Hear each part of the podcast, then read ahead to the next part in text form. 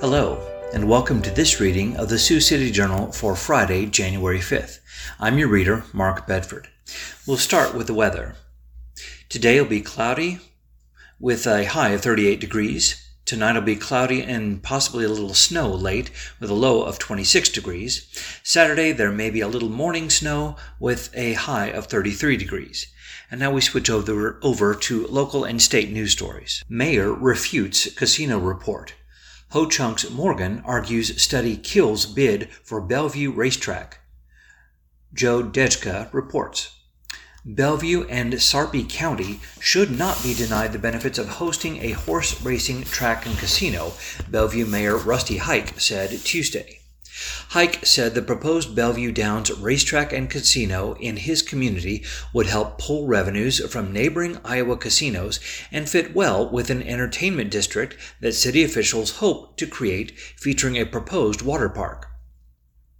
Hike said the gambling facility would likely generate more revenue than a state consultant estimated and would help maximize tax revenue for the state, city, and county.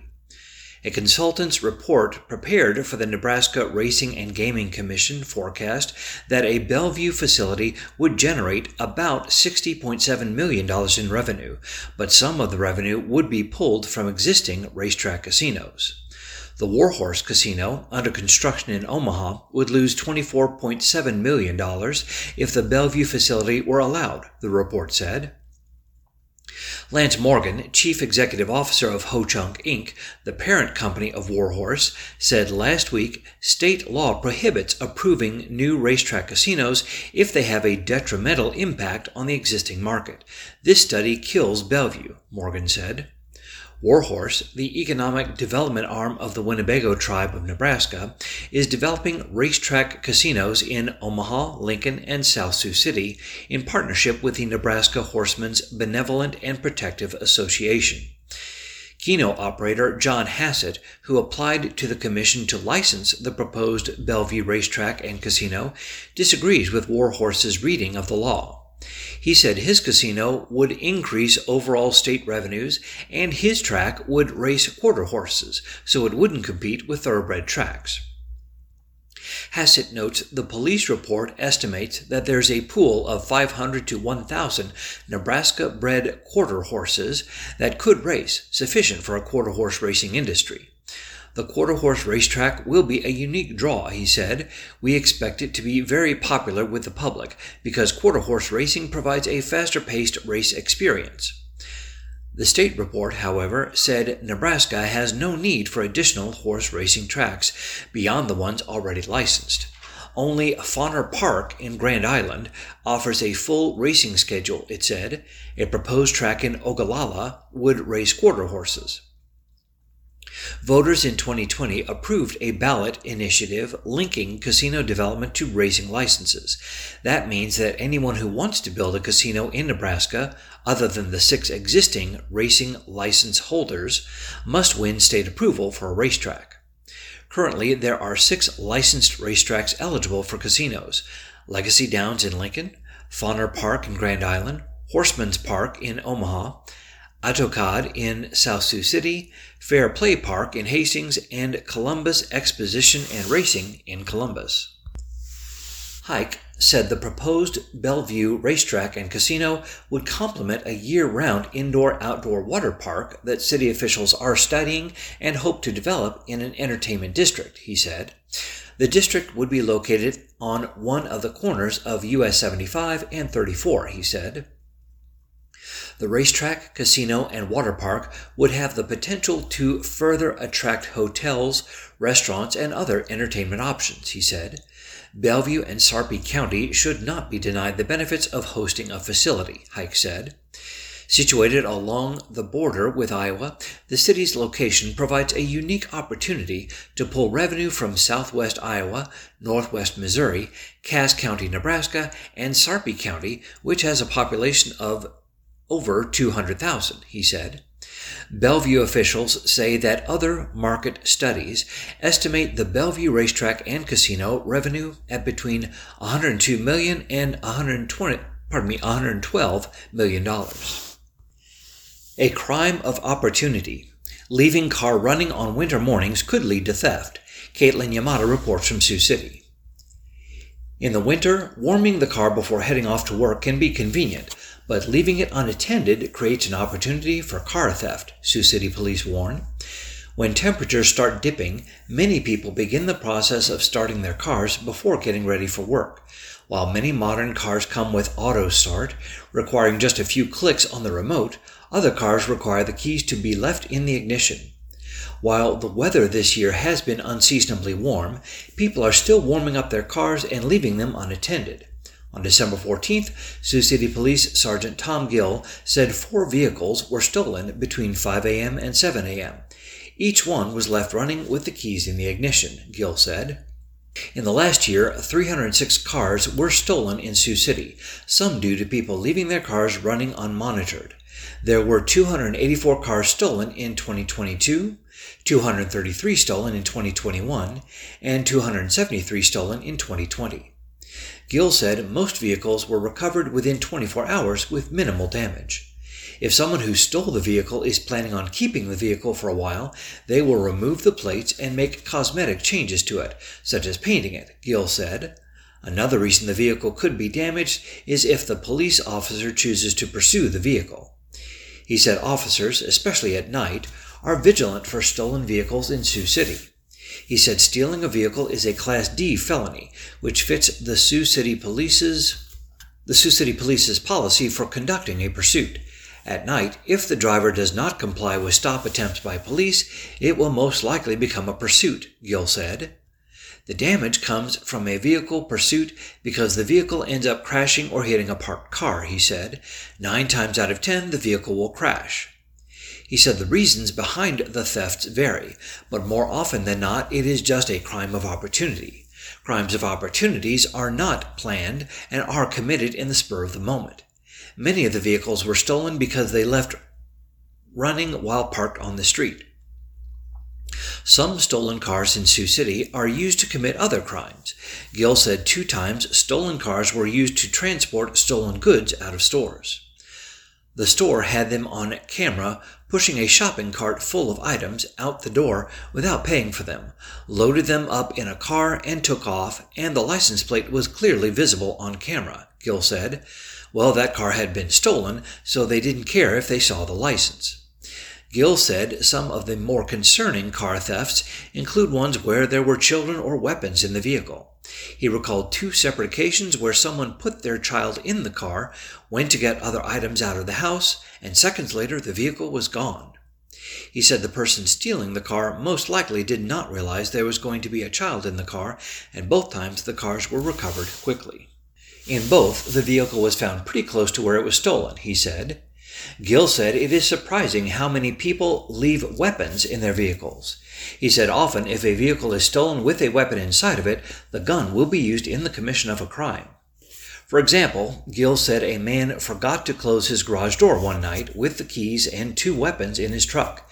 It was stolen, and later a convenience store was robbed at gunpoint with the stolen gun, and the vehicle was found a few blocks away. Gill recommends people stay with their cars when warming them up if they do not have an auto start. Make sure to lock unattended vehicles and keep weapons out of unmonitored vehicles. Motor vehicle theft by population has steadily increased in the United States since twenty nineteen, with seven hundred twenty-one thousand eight hundred fifty-two cars reported stolen in twenty twenty-two, according to the Federal Bureau of Investigation Uniform Crime Reporting Program. The data also shows that motor theft by population in Iowa has decreased since twenty twenty. The American Automobile Association, triple A, states it's a myth that cars need to run for a few minutes before taking off in the winter. The organization recommends allowing the car to idle only for the time it takes to fasten your seatbelt or clear snow and ice from the windshield. This ensures that lubricating oil gets to all of the engine's vital parts. Driving the car normally and avoiding hard acceleration brings the engine to a warmer temperature faster and also reduces wear and exhaust emissions, according to triple A. And now a couple of stories about national politics coming to Sioux City. Noem accuses Haley of flip-flopping. suggests DeSantis caved during COVID nineteen pandemic. Jared McNett reports from Sioux City. While rallying for former President Donald Trump in Sioux City Wednesday night, South Dakota Governor Kristi Noem called out a fellow governor and a former governor who are both running in the twenty twenty-four G O P primary. Noem, who was speaking to a crowd of about five hundred people at the Country Celebrations Event Center, accused Nikki Haley, the governor of South Carolina from twenty eleven to twenty seventeen, of flip-flopping on a number of issues, such as support of Trump, and suggested Florida Governor Ron DeSantis caved to lockdown pressures during the early days of the COVID nineteen pandemic in twenty twenty. I've heard so many different versions of Nikki Haley and met so many different versions of Nikki Haley. I don't know who she is, Noem said. When she was governor, she said she was not going to support raising the gas tax, and then she introduced and passed one of the largest gas tax increases that there ever was. She said China was our friend, that we should be inviting them to invest in our country and build new partnerships with them. Now she's decided that they're our enemy. She said she was never going to run for president against President Trump, and now she's running for president against President Trump. She defends you and then she attacks you. Wednesday, the Daily Beast reported that Haley said she never raised a gas tax in her state. She then went on to criticize Trump for proposing a twenty-five cent per gallon hike in the federal gas tax in twenty eighteen. With respect to DeSantis, Noem, who served as governor of South Dakota since twenty nineteen, said the two-term Florida governor rewrote the history of how he responded to the pandemic. Earlier in the day, DeSantis gave a speech at Johnny Marr's family restaurant in Sioux City and stated Florida had lower suicide rates than California in twenty twenty and twenty twenty-one, in part because of less restrictive lockdown measures. Ron DeSantis closed his businesses down. He closed his beaches down, Noem said, when it was hard, challenging, political pressure, in times when everything mattered and your constitutional freedoms were threatened. Ron DeSantis caved to the pressure, and we just can't afford to put someone as leader of the free world that caves in to political pressure. Data from July twenty twenty-one showed South Dakota was tenth among U S states for COVID deaths per one hundred thousand people. Jim Mendenhall, a Trump supporter from Salix, Iowa, who attended the rally, said he thought DeSantis was more of a rhino or Republican in name only than he would like. I thought maybe he'd be a good vice president, but now I think we need to have a conservative person in there with Trump and not someone who fights with him, Mendenhall said. As for why he was all in for the former president, Mendenhall said Trump's tenure was very good for America and all the American people. To try and draw a contrast between Trump and DeSantis and Haley, Noem said the former was the only honest candidate in the G O P primary. There's only one person that I trust to tell me the truth and to actually follow through and do what he says he's going to do, and that's President Trump, Noem said. Noem decried other politicians who think they're better than the average voter, but said Trump, who is a billionaire, doesn't think he's better than anybody. He knows who he is. He's confident in who he is. He came down a golden escalator because that's the way he is. He never pretended to be anybody other than who he is, and he doesn't think he's better than any of you, Noem said. At the start of the event, the Trump campaign said the former president, who lost the Iowa caucuses to Ted Cruz in twenty sixteen, would see a historic victory on caucus night in twelve days. For such a victory to happen, though, Noem said, Iowans needed to be bold and support President Trump. You are literally determining the future of the United States of America, Noem said. You look at where we were five years ago compared to where we are today. You could never have convinced me a country could change so fast. The issues we're fighting, the lawlessness, the destruction, the tearing apart of our country. It's happened so quickly, and it's because people did not stand up, and more importantly, I need you to decide tonight to be people who say yes when you leave those doors. With the caucuses set for Monday, January fifteenth, Iowa polling averages show Trump with commanding leads over DeSantis, Haley, and Ohio businessman Vivek Ramaswamy. At the same time, Trump is navigating ninety-one felony counts in four criminal cases in Washington, D C, New York, Florida, and Georgia. In the Georgia case, in which Trump faces charges of violating the state's anti-racketeering law by attempting to illegally overturn the results of the twenty twenty election, several of Trump's co-defendants took guilty pleas. Attorney Jenna Ellis, who was a part of Trump's re-election team, pled guilty to one felony count of aiding and abetting false statements and writings.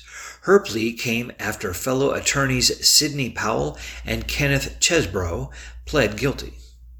DeSantis slams Trump, Haley, during campaign stop at popular Sioux City diner. Jared McNett reports from Sioux City. At a presidential campaign event in Sioux City Wednesday afternoon, Florida Governor Ron DeSantis wasted no time going after two of his challengers in the twenty twenty-four G O P primary, former President Donald Trump and former U N Ambassador Nikki Haley. Trump's running on his issues. Haley's running on her donors' issues. I'm running on your issues, the two-term Republican governor told a crowd of about one hundred people within the first minute of his remarks at Johnny Marr's family restaurant. DeSantis sprinkled criticisms of Trump, in particular, throughout the forty-plus minutes he spent speaking to and taking questions from patrons of the popular diner. DeSantis accused Trump, who hasn't appeared in a G O P primary debate and has maintained a lighter campaign schedule in Iowa than his opponents, of making a mockery of this whole process by not showing up and answering people's questions. He doesn't think he needs to, DeSantis said. DeSantis also said Trump, who endorsed his gubernatorial run in twenty eighteen, views himself as a ruler that you're supposed to serve. It's not how I view it. I'm a servant of the people, DeSantis said.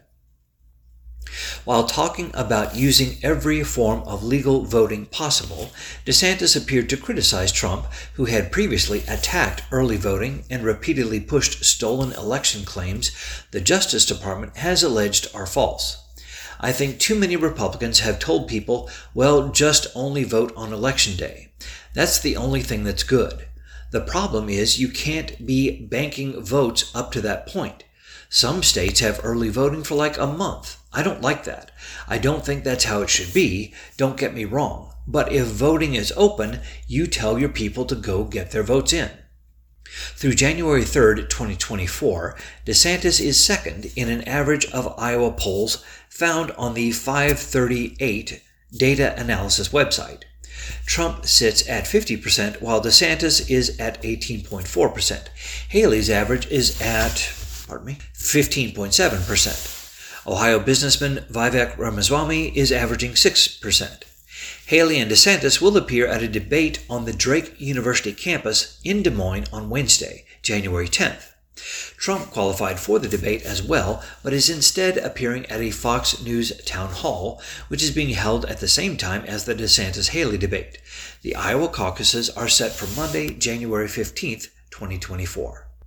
Earlier in the day, DeSantis visited Council Bluffs and had an event scheduled in Sioux Center following the Sioux City stop. In December twenty twenty-three, DeSantis' campaign reported it had visited all ninety-nine counties in Iowa. DeSantis' most recent stop in Iowa's fourth-largest city echoed the December trip he made to open a campaign office in town. During DeSantis' time at the restaurant, he again raised the possibility of President Joe Biden being swapped out for California Governor Gavin Newsom or another Democratic politician, stated Florida had lower suicide rates than California during the worst of the COVID nineteen pandemic because of less restrictive lockdown measures, and touted school choice legislation he signed into law. Per the U S Centers for Disease Control and Prevention, California's suicide rate in twenty twenty was ten per one hundred thousand people, for four thousand one hundred forty-four total. In twenty twenty-one, the number was ten point one per one hundred thousand people, or four thousand one hundred forty-eight altogether. Those figures for Florida were thirteen point two percent, pardon me, thirteen point two per one hundred thousand in twenty twenty, or three thousand one hundred thirty-five total, and fourteen per one hundred thousand in twenty twenty-one, or three thousand three hundred fifty-one people. As states such as Florida and Iowa have passed private school assistance legislation, those opposed to the new laws have sought legal action. In November twenty twenty-three, Education Week, a nonprofit news organization, reported, "Critics of the rapidly growing array of private school choice policies are increasingly turning to state courts to register their objections on constitutional grounds. Iowa's educational savings accounts are being phased in over a three-year period and allow families to use public funds to pay for private school tuition. The state approved eighteen thousand eight hundred ninety-three applications for the program for the twenty twenty-three through twenty-four school year.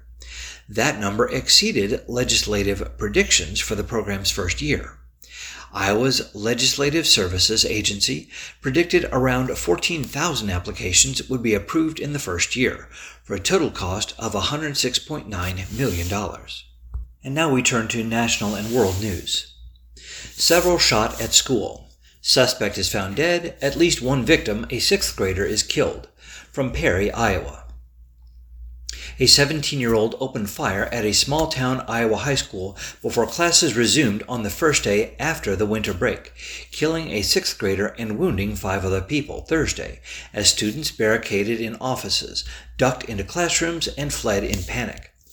The suspect, a student at the school in Perry, died of what investigators believe is a self-inflicted gunshot wound, an Iowa Division of Criminal Investigation official said. Authorities said one of the five people wounded was an, admi- an administrator, later identified by his alma mater as Perry High School principal Dan Marburger. Authorities identified the shooter as Dylan Butler, seventeen, but provided no information about a possible motive. Two friends and their mother said Butler was quiet and bullied for years. Perry has about eight thousand residents and is about forty miles northwest of Des Moines. The high school and middle school are connected. Authorities said Butler had a shotgun and a handgun. Mitch Mortvet, the state investigator, pardon me, the State Investigation Division's assistant director, said at a news conference that authorities also found a pretty rudimentary improvised explosive device and rendered it safe. The suspect's motive is being investigated, and authorities are looking into social media posts he made, Mortvetz added. Perry High School senior Ava Augustus said she was awaiting a counselor in a school office when she heard three shots. Unable to flee through a small window, she and others barricaded the door and were ready to throw things if necessary. And then we hear, he's down, you can go out, she said through tears. And I run and you can just see glass everywhere, blood on the floor. I get to my car and they're taking a girl out of the auditorium who had been shot in her leg.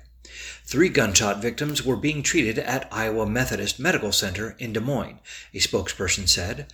Others were taken to a second hospital, a spokesperson for Mercy One Des Moines Medical Center confirmed. Mortvet said one person was in critical condition, but the injuries didn't appear to be life-threatening. The others were stable, he said. President Joe Biden and U S. Attorney General Merrick Garland were briefed on the shooting. Mass shootings across the U S have long brought calls for stricter gun laws from gun safety advocates, and Thursdays did within hours. That idea has been a non-starter for many Republicans, particularly in rural G O P-leaning states like Iowa. Israel lays out vague plan for Gaza. Military strikes Strike flattens home, killing a dozen people, mostly children. From Rafah in the Gaza Strip. Israel's defense minister on Thursday laid out his vision for the next phase of the war in Gaza, describing how Israeli forces would shift to an apparently scaled-down new combat approach in northern Gaza, while continuing to fight Hamas in the south of the territory for as long as necessary. Ahead, pardon me. Ahead of a visit by the U S. Secretary of State, Yoav Gallant also outlined a proposal for how Gaza would be run once Hamas is defeated, with Israel keeping security control while an undefined Israeli-guided Palestinian body runs day-to-day operation, day-to-day administration, and the U S and other countries oversee rebuilding. Israel is under heavy international pressure to spell out a post-war vision, but so far has not done so. The United States has pressed Israel to shift to lower-intensity military operations in Gaza that more precisely target Hamas after nearly three devastating months of bombardment and ground assaults. The vagueness of many of Gallant's provisions made it difficult to assess how much they mesh with the U S calls. An Israeli strike Thursday flattened a home in Mawasi, a small rural strip on Gaza's southern coastline that Israel's military previously declared a safe zone. The blast killed at least twelve people. Palestinian hospital officials said the dead included a man and his wife, seven of their children, and three other children ranging in age from five to fourteen, according to a list of the dead who arrived at Nasser Hospital in nearby Khan Yunis. There was no immediate response from Israel's military. Israel's campaign in Gaza has killed more than twenty-two thousand four hundred people, more than two-thirds of them women and children, according to the health ministry in the Hamas-run territory. The ministry's count does not differentiate between civilians and combatants. Israel vowed to destroy Hamas after its October seventh attack. Much of northern Gaza, which troops invaded two months ago, is flattened beyond recognition. Some eighty-five percent of Gaza's two point three million people have been driven from their homes and squeezed into smaller slivers of the territory. Israel's siege of the territory has caused a humanitarian crisis, with a quarter of the population starving because not enough supplies are entering, according to the U N. Islamic State group claims suicide bombing.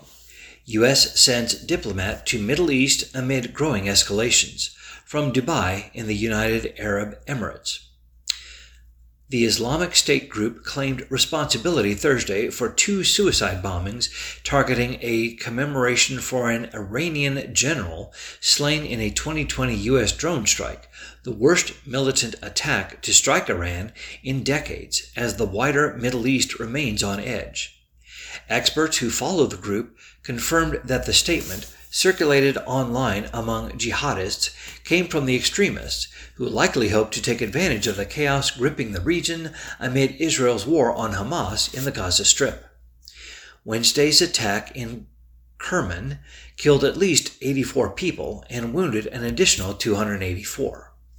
Meanwhile, U S. Secretary of State Antony Blinken headed to the Middle East for the fourth time in three months on a tour expected to focus largely on easing resurgent fears that the Israel-Hamas war could erupt into a broader conflict. With international criticism of Israel's operations in Gaza mounting, growing U S concerns about the endgame, and more immediate worries about a recent explosion in attacks in the Red Sea, Lebanon, Iran, and Iraq, Blinken will have a packed and difficult agenda. Russia and Ukraine trade long-range attacks. U S says North Korea provided Kremlin with missiles and launchers. Russia's defense ministry said Thursday its air defenses shot down ten Ukrainian air-launched missiles over Crimea and ten over the Russian city of Bel- Belgorod, as both sides in the war pounded each other with long-range aerial strikes while fighting on the front line is largely deadlocked. The White House, meanwhile, said U S intelligence officials determined that Moscow acquired ballistic missiles from North Korea and fired at least one of them into Ukraine on December thirtieth. It also is seeking close-range ballistic missiles from Iran, Washington said. One person was wounded by the falling debris of a downed aerial target in Sevastopol, a major port and the largest city on the Russian-annexed Crimean Peninsula, Regional Governor Mikhail Razvolskayev said. In Washington, U S. National Security Council spokesman John Kirby said recently declassified intelligence found that North Korea provided Russia with ballistic missile launchers and several ballistic missiles. Kirby said a Russia-Iran deal had not been completed, but he said the U S is concerned that Russia negotiations to acquire close-range ballistic missiles from Iran are actively advancing. Once again, you are listening to this reading of the Sioux City Journal for Friday, January fifth, on IRIS, the Iowa Radio Reading Information Service for the Blind. Continuing with national and world news stories, Trump lawyers push to hold Smith in contempt. From Washington, former President Donald Trump's lawyers pushed Thursday to have special counsel Jack Smith's team held in contempt, saying the prosecutors took steps to advance the twenty twenty election interference case against him in violation of a judge's order last month that put the case on hold. Trump's attorneys told U S. District Judge Tanya Chutkan in Washington, D C that she should consider holding Smith and two of his prosecutors in contempt for turning over to the defense thousands of pages of evidence and an exhibit list, and for filing a motion, they said, teamed with partisan rhetoric and false claims. Trump appealed a ruling that rejected his claims that he is immune from prosecution, and Chutkan's December thirteenth order said the appeal automatically stays any further proceedings that would move this case towards trial or impose additional burdens of litigation on Trump. It does not appear to explicitly bar the filing of court papers or prohibit prosecutors from providing information to the defense. U S airstrike in Iraq kills militia commander. From Baghdad, a U S airstrike on the on the headquarters of an Iran-backed militia in central Baghdad, Iraq, killed a high-ranking militia commander Thursday, militia of, officials said. The strike comes amid fears that the Israel-Hamas war could spread in the region. It also coincides with a push by Iraqi officials for U S-led coalition forces to leave the country. The Popular Mobilization Force, or P M F, a coalition of militias that is nominally under the control of the Iraqi military, announced its deputy head of operations in Baghdad, Abu Taqwa, was killed as a result of brutal American aggression. A U S defense official who spoke on conditions of anonymity said Abu Taqwa was targeted because he was actively involved in attacks on U S personnel. Red Sea. An armed unmanned surface vessel launched from Houthi-controlled Yemen got within a couple of miles of U S. Navy and commercial vessels in the Red Sea before detonating Thursday, hours after a final warning was issued to the Iran-backed militia group to cease the attacks or face potential military action. Proud Boys. Christopher Worrell, fifty-two, a member of the Proud Boys extremist group who went on the run after his conviction in the January sixth, twenty twenty-one attack at the U S. Capitol, was sentenced Thursday to ten years in prison. Labor issue. SpaceX sued a U S labor agency Thursday, a day after the agency accused the company of creating an impression that worker activities were under surveillance and unlawfully firing employees who penned a letter critical of C E O Elon Musk. Threats. Michael Shapiro, seventy-two, of Green Acres, Florida, was arrested Wednesday. Federal prosecutors said he threatened to kill U S. Representative Eric Swalwell and his children in voicemails left at the California Democrats' Washington office last month. Bomb scares. Government buildings in several states were evacuated Thursday after bomb threats, causing disruptions for a second day in a row in some places. No explosives were found. And finally, Illinois. Five voters filed a petition Thursday seeking to bar former President Donald Trump from the Illinois Republican primary election ballot, claiming he is ineligible to hold office because he urged the January sixth, twenty twenty-one attack on the U S. Capitol. Now we turn to sports news, starting with the N F L. Harbaugh brothers soaring again with Michigan Ravens. Noah Trister reports from Owings Mills, Maryland. Eleven years after turning the Super Bowl into one of football's most memorable family reunions, John and Jim Harbaugh are again at the forefront of the sport. This time, the two coaches are chasing different prizes and won't be in each other's way. John Harbaugh's Baltimore Ravens have the N F L's best record and have clinched the top seed in the A F C playoffs. Jim Harbaugh's Michigan team faces Washington on Monday night in Houston for college football's national title, a game John said he's planning to attend. I've never seen either of them have as much fun with their team as they're having now, said Joni Crean, their younger sister. It brings a pure smile to my face. The family should be used to the publicity by now.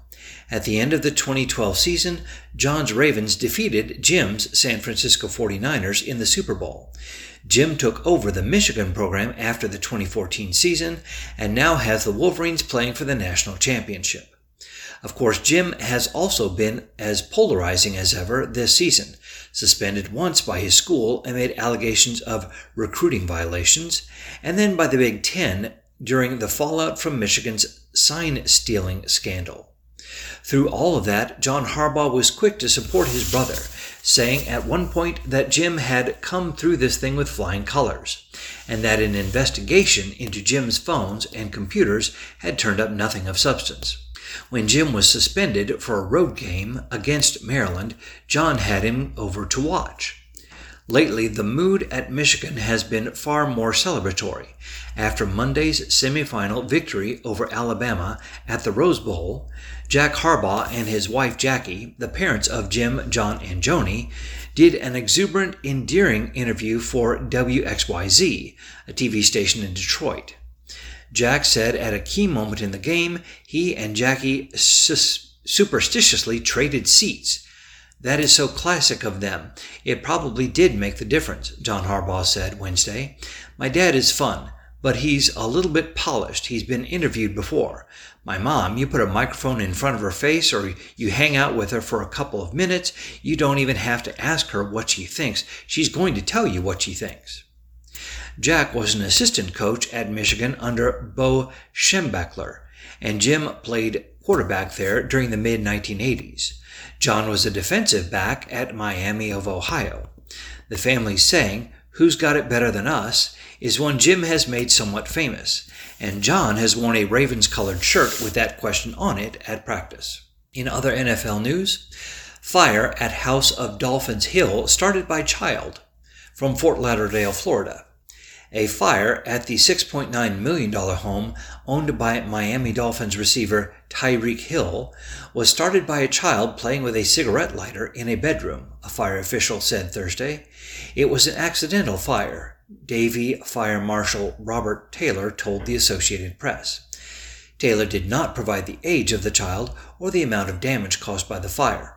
He said the investigation is now closed. The house is located in Southwest Ranches, which is about thirty miles northwest of Miami, and was purchased by Hill in May twenty twenty-two, shortly after the Kansas City Chiefs traded him to the Dolphins. Miami television station W S V N showed a large amount of black smoke coming from the roof as firefighters doused the house with water. Firefighters appeared to be working on the highest parts of the structure. Many of the bedrooms, a home theater, and a den are among the rooms upstairs, according to the property listing. R B Cook joins Ravens. Dalvin Cook is joining the Baltimore Ravens for a playoff run after being waived by the New York Jets. The move, confirmed by Cook's agents with L A A Sports and Entertainment to the Associated Press on Thursday, came after Cook cleared waivers and became a free agent. N F L Network first reported the decision by Baltimore to sign Cook, who agreed to part ways with New York on Tuesday. E S P N also reported Cook will be first added to the Ravens practice squad. The four-time Pro Bowl running back will be able to get familiar with the Ravens offense before the team opens its postseason during the A F C divisional round in two and a half weeks. It was not immediately clear whether Cook would be available for Baltimore's regular season finale at home Saturday against Pittsburgh. And finally, Cowboys add two extra players, pardon me, two ex-players. Frisco, Texas. The Dallas Cowboys added two of their former players to the practice squad Thursday in offensive lineman La'el Collins and linebacker Damian Wilson, who haven't played in twenty twenty-three. Dallas also added two younger players in receiver Racy McMath and former Texas Tech running back Sir Roderick Thompson. The Cowboys released receiver Martavis Bryant and three others from the practice squad to make room for the additions. The addition of Collins, who spent his first six seasons with the Cowboys, comes with left guard Tyler Smith dealing with a foot injury and left tackle Tyron Smith battling a back issue that sidelined him two weeks ago against Miami. Tyron Smith also has missed games with knee and neck injuries. Meanwhile, in N B A news, unprecedented offensive show highlights night. There had never been a day in N B A history where five teams all scored at least one hundred forty points. And there had never been a day where the league saw four teams all score at least one hundred thirty points in losses. That is until Wednesday, when both events happened. Mark it down. January third, twenty twenty-four was perhaps one of the oddest statistical nights the league had has seen. Utah, Detroit, Indiana, Atlanta, and Cleveland all topped the one hundred forty point mark. True, though some teams just had more fun than others. Just ask the four teams that also scored a ton of points on Wednesday but lost anyway. For the Pistons, Oklahoma City, Orlando, and Milwaukee scoring one hundred thirty points wasn't even enough to win. There was one previous instance of three teams scoring one hundred thirty in losses on the same day, that being April tenth, twenty nineteen, when it happened to Utah, Sacramento, and Atlanta. Scoring has been up, really up, in the N B A this season, with teams averaging one hundred fifteen point five points per game, the highest clip the league has seen since the average was one hundred sixteen point seven points in the nineteen sixty-nine seventy season. The scores of note in those super high-scoring Wednesday games: Utah beat Detroit one hundred fifty-four to one hundred forty-eight in overtime. Indiana beat Milwaukee one hundred forty-two to one hundred thirty. Atlanta beat Oklahoma City one hundred forty-one to one hundred thirty-eight. Cleveland beat Washington one hundred forty to one hundred one, and Sacramento edged Orlando in double overtime one hundred thirty-eight to one hundred thirty-five. The previous record for teams scoring one hundred forty or more points on the same day was was four, done on January sixteenth, twenty nineteen.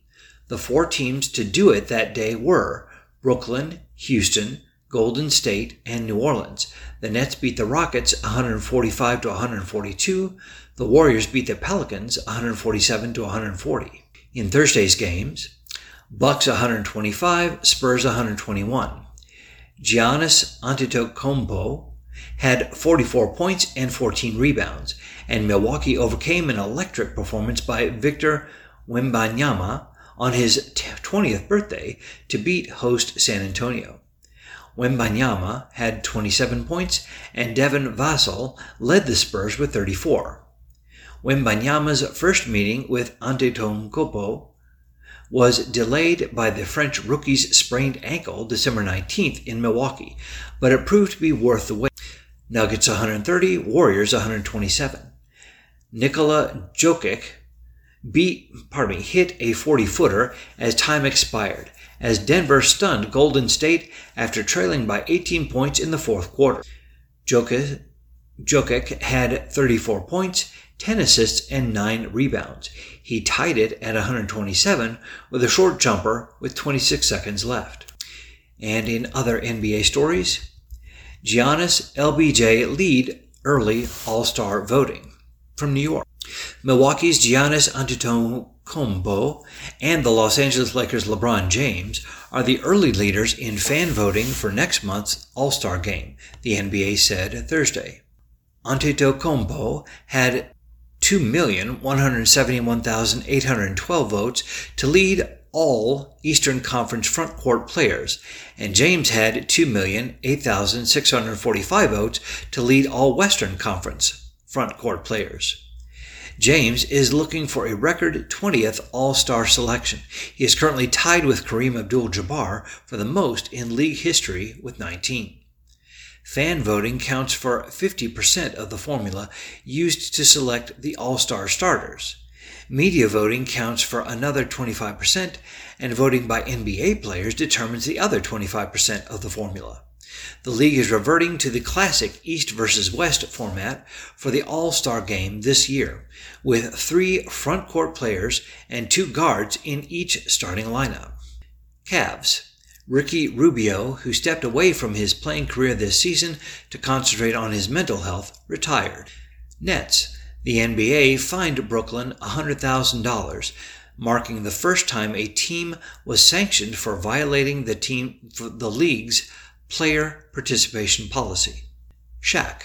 Shaquille O'Neal's number will be retired February thirteenth by the Orlando Magic, who will become the third N B A franchise to give that tribute to the four-time champion and Basketball Hall of Famer. O'Neal will be the first player to get a jersey number. He wore number thirty-two in Orlando, retired by the Magic. And the stat of the day, ten. In Miami's one hundred ten to ninety-six victory Wednesday night over the Los Angeles Lakers, the Heat tied a franchise record with eight players scoring at least ten points. In the N H L, Crosby's power play goal lifts pins. From Boston, Sidney Crosby scored on the power play to snap a third-period tie and added two assists, lifting the Pittsburgh Penguins to a six five win over the Boston Bruins on Thursday night. Rangers four, Blackhawks one. Artemi Panarin scored his team-best twenty-fourth goal. Vincent Trocheck added three assists, and host New York defeated Chicago.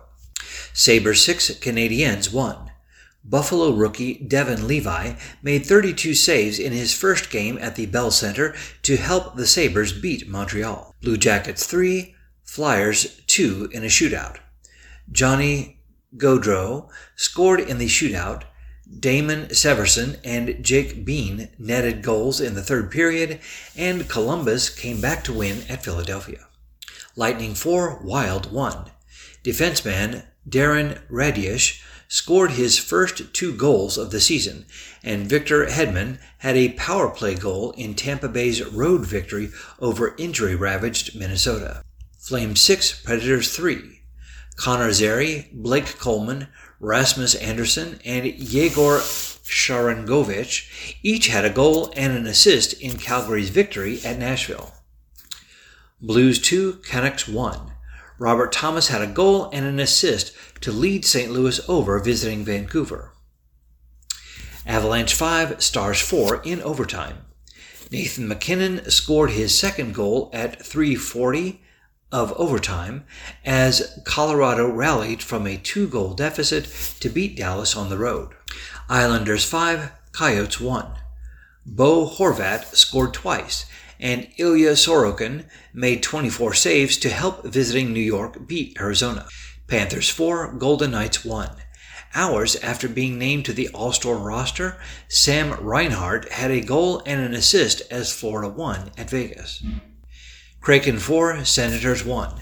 Tomas Tatar and Andre Burakovsky scored three minutes forty-three seconds apart late in the second period as host Seattle won its sixth straight.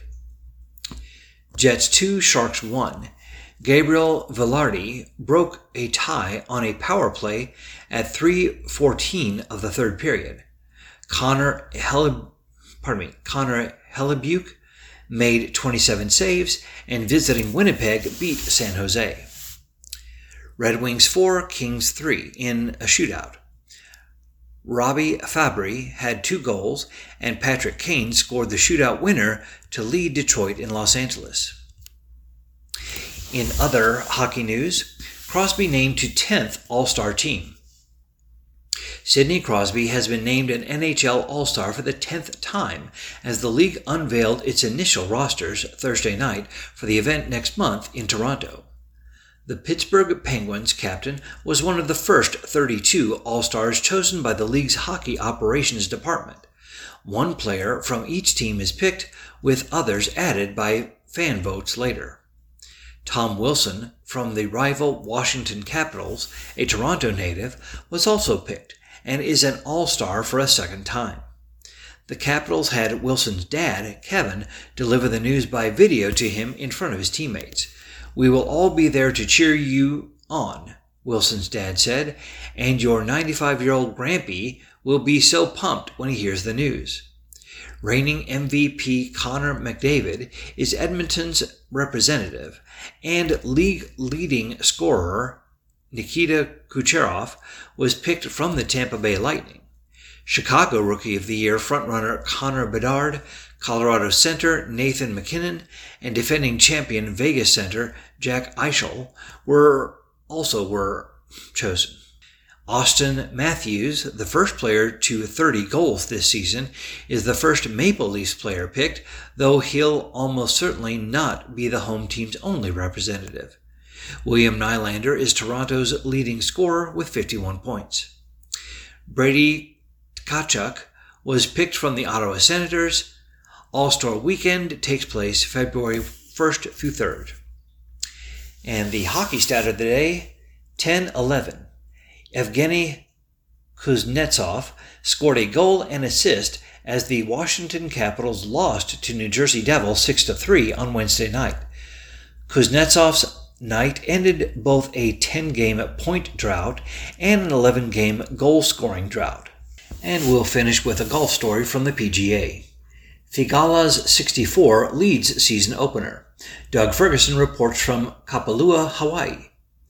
Colin Morikawa already has won two majors and played in the opening session twice in the Ryder Cup. His opening tee shot Thursday at Kapalua felt as special as any moment.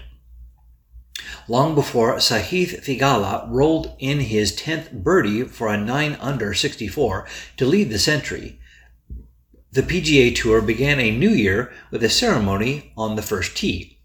It featured a Hawaiian blessing and chants geared toward renewal and regrowth, with emphasis on the deadly Lahaina fires. Morikawa has a deep connection to Maui and hit the opening tee shot, where it went straight and so long it rolled through the fairway into the rough was of little importance to him. As special as it's ever going to get, Morikawa said of the first of his sixty-five shots on Thursday.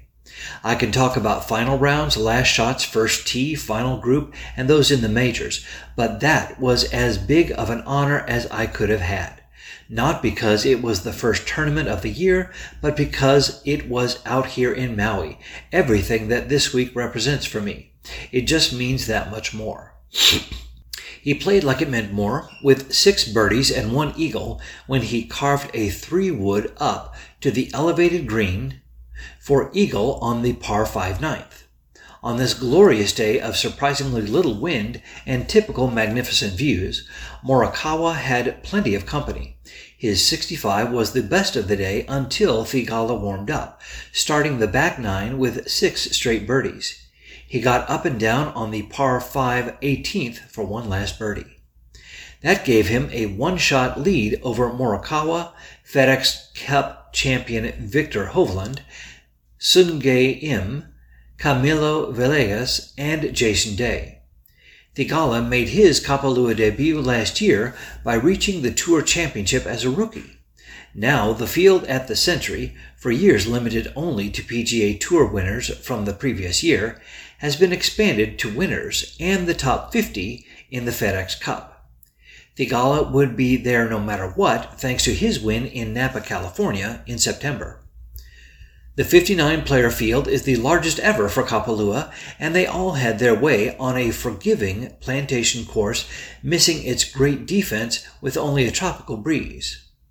Theegala still had to work, an eighteen-foot putt on number ten, a tee shot to two feet on the par three eleventh, and then his favorite, a ten-foot birdie on a twelfth hole with so much slope and grain he wasn't sure how the putt was going to break. I just aimed it dead center and tried to hit it hard, he said. That settled me down a little bit more because I knew thirteen, fourteen, fifteen were very gettable too. And he got them, capping his streak with a two-putt birdie from twenty feet on the par five fifteenth. It felt that way for everyone.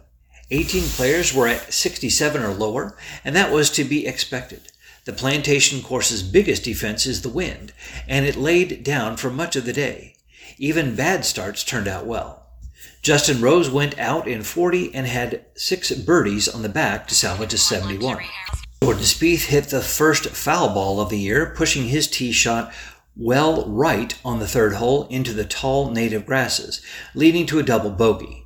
He answered with nine birdies and was in the group at seven under sixty-six. That included Patrick Cantlay, Xander Schauffele, and Scotty Scheffler, the two-time P G A Tour Player of the Year and number one player in the world. I didn't have to struggle too much for pars, Scheffler said.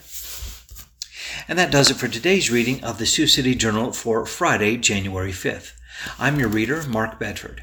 You can access a recording of today's reading on our website, iowa radio reading dot org, at any time. And thanks for listening.